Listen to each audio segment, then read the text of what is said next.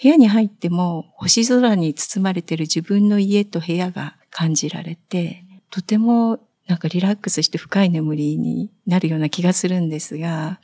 香りと上手に対峙できた時って、それと似たような感覚になるなっていうふうに思っています。対自然からいただく大きな愛みたいなものを星空からも感じますし、香木とうまく向き合えた時も感じるなっていうふうに思っています。こんにちは。エスパークビューティーバーコンサルタントの浜本です。この番組は美のひらめきと出会う場所をコンセプトとした研究所資生堂エスパークで働く社員たちが楽しくおしゃべりをしていくポッドキャスト番組です本日のパーソナリティは私浜本と駒野が務めさせていただきます普段は香料の開発に携わっています本日は社員ゲスト会です。資生堂エスパークで働く社員が感じる美しさについて伺いながら美しさとは何かについて迫っていきたいと思います。駒野さん本日のゲストをご紹介していただいてよろしいでしょうか？はい。本日のゲストは中村康子さんです。よろしくお願いいたします。中村です。よろしくお願いします。それでは中村さん簡単に自己紹介をお願いいたします。はいあまり実は自己紹介したくないのですが、えー、入社年1982年昭和57年に入社させていただいて今に至ります。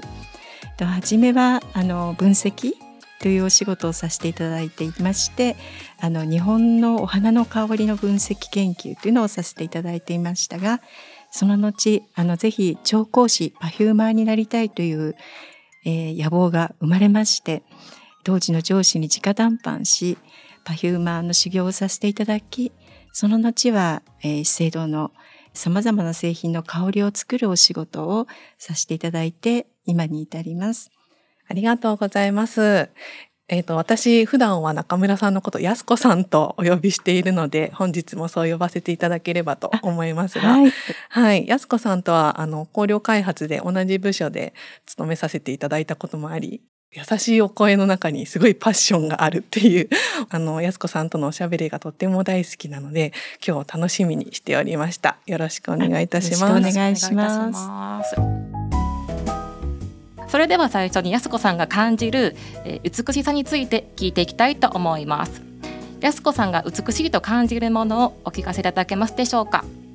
はい、えーと私が美しいって感じるものは目に見えないものの中に美しいと感じるものがあります。でその一つに香りというものがあります。日本に生まれて日本の香りの文化というのをとても大事に思う気持ちが10代の頃から芽生えてそれで日本に香道という芸道があるということを知ってでもまだまだその勉強する場所習う場所がなかなかないような時代でしたので何年もかけて習えるところはないかなっていうふうにずっと探しておりまして、で資生堂に入る直前にですねお教室が見つかって行動という勉強を始めさせていただく機会を得て、えっと、今に至ります。はい、でやはり香りという目に見えないものの美しさというものを日々感じて何十年も過ごして幸せに過ごさせていただきましたので、香りに感謝して今日は、えー、香りや行動の話をさせていただけたらなと思います。あ素敵ですね。なんかもう10代の頃から出会ってたんですね、行動という文化には。そうですね。香りっていう言葉にどうしても反応してしまう自分がいて、うんうん、まずは言葉からだったんですけど、それからどういうものかしらっていうふうにずっと思っていて、で、勉強できるとこを探すっていうことから始めました。うんなんかその当時はインターネットとかその検索エンジンがあるわけでもなかったでしょうから、そうですね。探すのも一苦労ですね。そうですね。でもいつもアンテナを、あの、心のアンテナを張っていて、どこかに情報はないかなっていうのは常々思っていました。とお聞きしたいんですけれども、はい、安子さんが結構長年香りに携わってらっしゃると思うんですけれども、はい、一番最初にすごくこう刺激を受けた香りっていうのはこうどんな香りなんですか？一番最初に受けた香りは、パフューマーの勉強する際の天然香料の数々でした。うん、で、私の知らないような様々な香料の原料がありまして、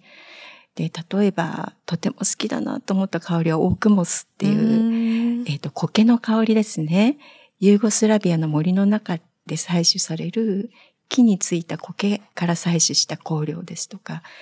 なんて言うんでしょう、ベルベットのような、とても温かな優しいトーンがある香料なんですね。そういうシンプルな一つ一つの天然の香料の香りに感動して、今でもその香りは忘れられないというか、そういうような思い出がありますね。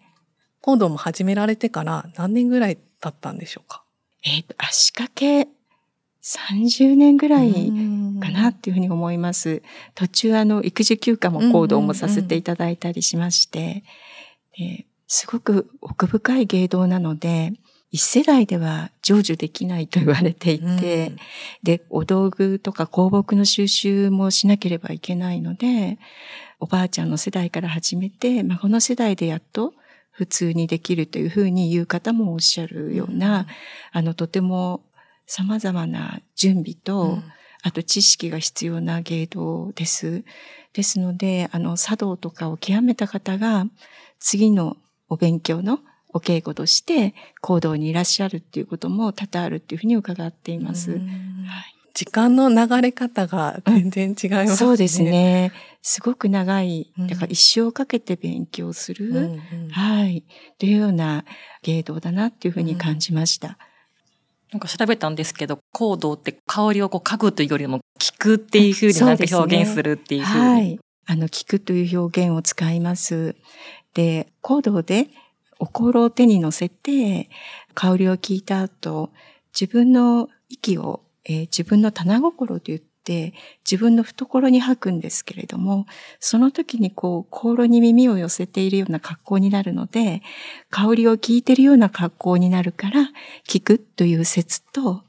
いえいえ、あの香りのもっと深いところを感じて読み取るから聞くっていう言葉がふさわしいっていう説と、二つの説があるようです。そうで、ね、もただ嗅ぐとかっていうよりも匂うとかいうよりも、うん、とてもあの行動の香りに対する対し方を言い表した言葉として、聞くっていう表現はとてもふさわしいなっていうふうに思います。うんやっぱすごく集中力が本当に必要な芸道になるんですよね。そうですね。から行動の場では香りと自分が一対一で向き合うっていうことになるので、すごい集中をしないといけないというような感じになりますね。はい。マインドフルネスっていう感じですよそうですね。から座禅を組んでるような、そんな境地に近いあの状況になるのかなっていうふうに思います。私も行動言葉は知っていて興味は持っていてただ安子さんのような行動力がなかったのでなかなかその功績に足を運ぶ場ではいかなかったんですけども近くに安子さんがいてくれたのであの功績にお誘いいただいて増上寺で体験としてやらせてもらったのが最初。そうですね。ご一緒して、はいはい、そこに行く予習として安子さんにあのお道具持ってきていただいて研究所の中で和室があるんですけどもそこであのいろいろ手ほどきというか基本的なお作法を教えていただいたりとなのでその聞くっていう意味だったりマインドフルネスっていうのも分かるなという感じがしております。はい、あの増上寺であの一緒にご一緒した時は聞く香りと書いて門香という体験でした。えっと古い貴重な香木を聞くという回だったんですね。で講堂には門香の他に組鉱石というのがありましてもっと楽しい香り当てゲームみたいな形のあの席もあります。でそれはあの季節によっていろいろな種類の遊び方がありまして数百通りの遊びの種類がありまして、あの、その場にふさわしい組子を選びまして、みんなで共有して楽しむ小当てゲームみたいなものもありますね。うん、はい。それも安子さんにセッティングしていただいて体験して、面白かったと同時に、ものすごい難しかった。難しいですね。はい。あの、香木の香りって一定ではないので、うん、あの、たどんで温めて、あの香りを回しますので、最初のお客様と最後のお客様と回ってくるときに香りがかなり変わって変化しているというようなものなので、それを当てていく難しさ、はい、すごく、でも当たった時の嬉しさっていうのもあったり。ね。はい、ただ、その功績ではこう、当たってわーいとかっていうリアクションはないので、でね、心の中で。心の中で自分で喜ぶというか、はい、ただあの、まあ、功績の場では言葉を発することはいけないので、静かに皆さんが集中できるように、あの、言葉なしで進むんですけれども、うん、あと、あの、先生からは当てることを目標にしてはいけませんって再三お叱りを受けるんですが、でも当たるとやっぱり嬉しくて、で、ご褒美に、あの、ご記録をいただける、当たった方には、上の席の方から順にご記録をいただけるというような記念になるものをいただけるということで、とても楽しみがありますね。はい組子の遊び方もなんかとっても粋ですよね。その香りのテーマの選び方だったり。そうです。駒名さんご出席いただいた時は何子だったの？七夕。あ、七夕子、うん、はい。7月の季節で七夕子。はい、で、9月はあの、お月見の季節だったので、お月見香というのをさせていただきまして、はい。あの、いろいろな月の名前が出てくる組功績をやらせていただきました。なので私が体験した時は7月で七夕香だったので、あの、安子さんが選んでいただいた香木も、その香り立ちが、あの、比較的涼やかなものっていうのを選ん、選びましたよって最後に、うん、あの、ご説明いただいた、なるほど、と、うん、ちょっと暑いさなかのね、お功績だったので、その中で熱い香炉を手に持つっていう、ちょっとね、あの、どうかなっていうのもあって、香りだけでも涼やかにと思って選ばせてもらったかなと思います。季節だけでなく、その源氏物語をこう、模したような組み。あの、源氏校っていうのもありますね。うん、文学と季節、うん、あとその時々のこう、行事とかお客様の趣旨、うん、どうしてその方をお招きするのかに合わせて内容を選んでいきます。まあ、12月ですと聖母校、お歳暮の時期なので聖母校とかありますし、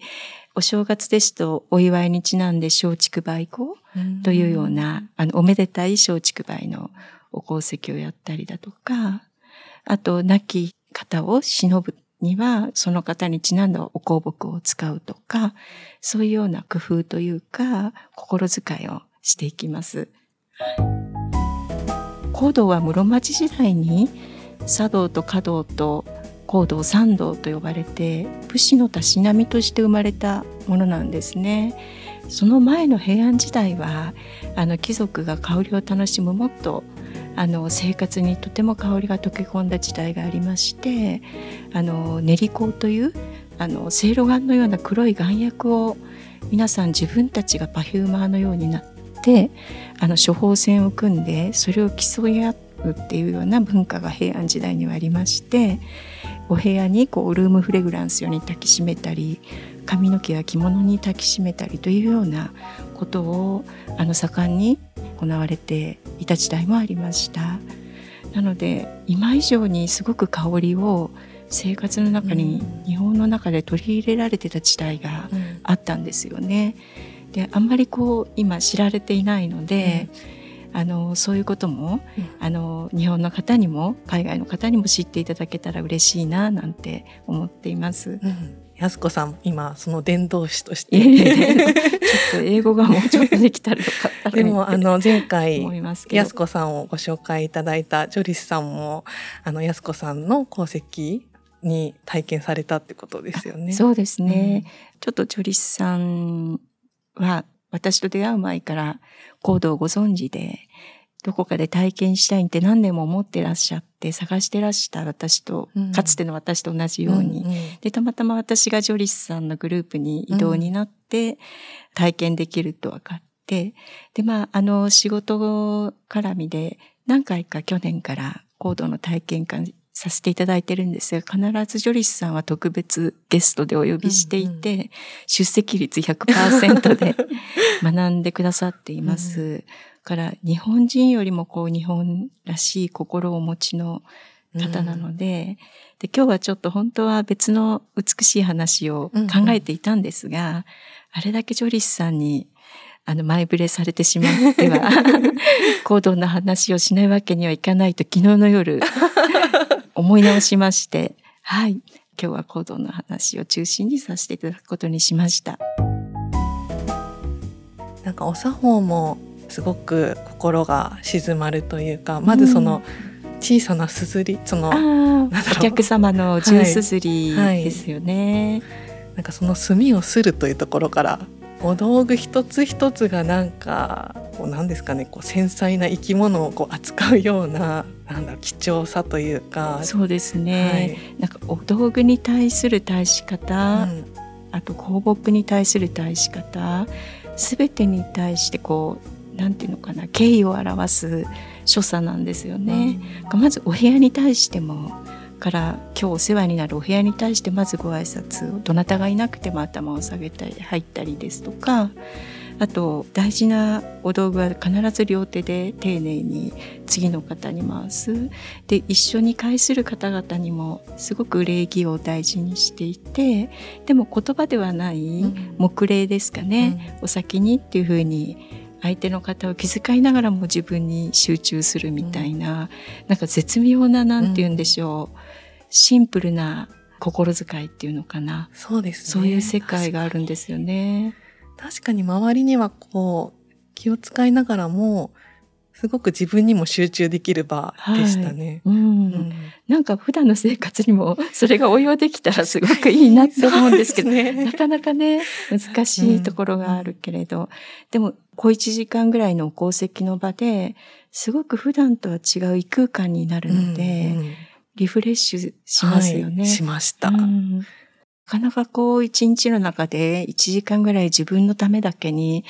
そういう場と時間を用意するってなかなか難しいんですけれど、でも週に1回とか月に1回でもそういう時間を作られると、高度でなくてもいいのではないかなとは思います。あの、香りを楽しみながらスキンケアをゆっくりといい音楽をかけてしてみるとか、何でもいいと思うんですけど、ちょっと自分をすごく大事にする時間なんですかね。うん、でも、自分だけじゃない、そこに香りがあると、あの、香りが友となるっていう言葉が、河野十徳っていう行動の、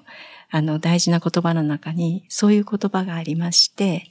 成虫香り友とするっていうような、あの、漢文の一節なんですけれども、私その言葉にすごく感銘を受けていまして、なんだろうな、一人でも一人じゃないというか、高度の香木って自然が作り上げた何百年も土中、土中に埋もれて作り上げられた香りなんですけれども、それから出る香りを聞かせていただくことに感謝ですし、あと自然の恵みを感じて感謝ですし、あとそういう時間を持てたことに感謝ですし、っていうような時間を持つっていうのはすごく、なんていうのかな、素敵なことというか、ちょっといつもの世界とは違う世界に自分が移動する感じがするんですよね。で、ちょっと、あの、話がそれるんですけど、最近ちょっと寝る前に必ず晴れた日は星空をしばらく5分とか10分とか見るようにしていて、そうすると、だんだんといっぱい星が見えてくるんですけれども、うん、それで自分の部屋に入ると、部屋に入っても星空に包まれてる自分の家と部屋が感じられて、何でしょう。こう自然の美しいものに覆られて眠るみたいな感覚になって、うん、とてもなんかリラックスして深い眠りになるような気がするんですが、なんか香りと上手に対峙できた時って、それと似たような感覚になるなっていうふうに思っています。なんか自然の、なんて言うんでしょう、力を感じるというか、まあ、対人ともいろいろないいものをいただきますけれども、でもそういう対自然からいただく大きな愛みたいなものを星空からも感じますし、香木とうまく向き合えた時も感じるなっていうふうに思っています。確かに香りもその場で嗅いだ香りを思い出すことってできますもんね。そうですね、うん、余韻がすごく残っていきますよね。うんうんそっか目の使い方私まだやってなかったので星空試してみよう。はい、五感をすごい使っていらっしゃる感じですよね。ねきっとね聴覚もありそうですよね。うよねこう小川のせせらぎとか。なんか地獄耳かもしれない。それはちっちゃい頃からなんかあの健康診断の耳のあの検査はすごい集中して逃すまいぞと感覚を研ぎ澄ましている。それでは、やすこさんの感じる美しさに迫ってきましたが、やすこさんにとって美しさとは何でしょうか？なんだろう。なんか香り、目に見えないものって最初に申し上げましたけど、もう一つ目に見えないものとして一つ美しいなって最近感動するのはなんか人が人を思うなんて気持ち心、うん、みたいなものをさまざ、まなもので見聞きした時に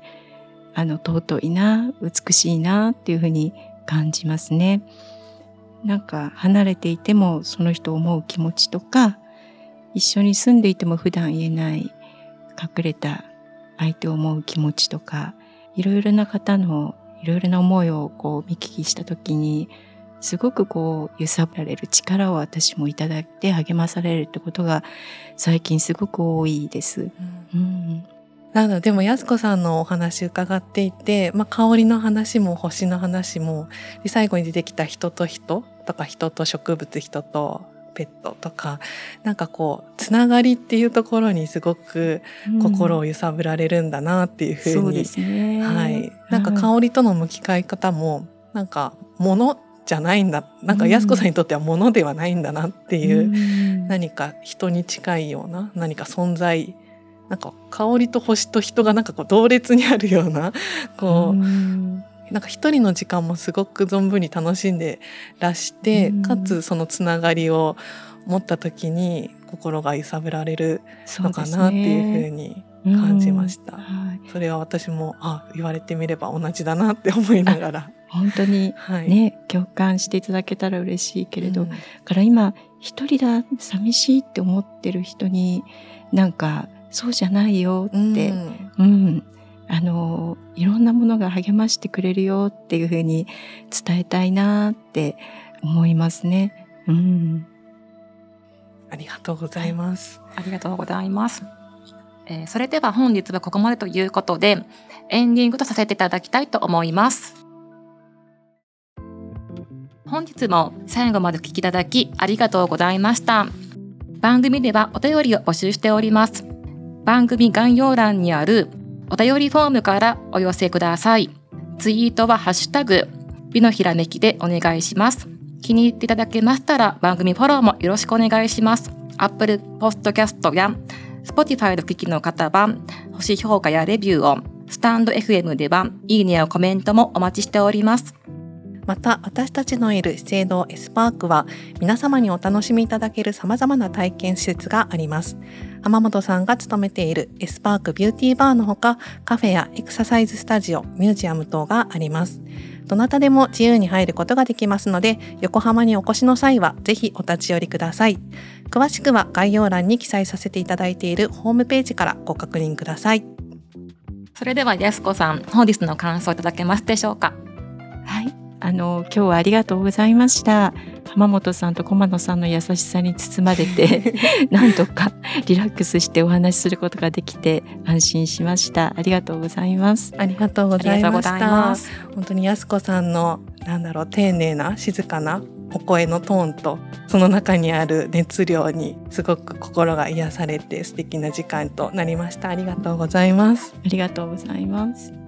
とまた社員ゲスト会では出ていただいたゲストの方に次のゲストをご紹介いただく形式となっています。安子さん次に呼びたい社員の方は決まっていますでしょうか？はい。清田優子さんをぜひご紹介させていただきたいと思います。ありがとうございます。それではまた次回もお待ちしております。ありがとうございました。ありがとうございました。ありがとうございました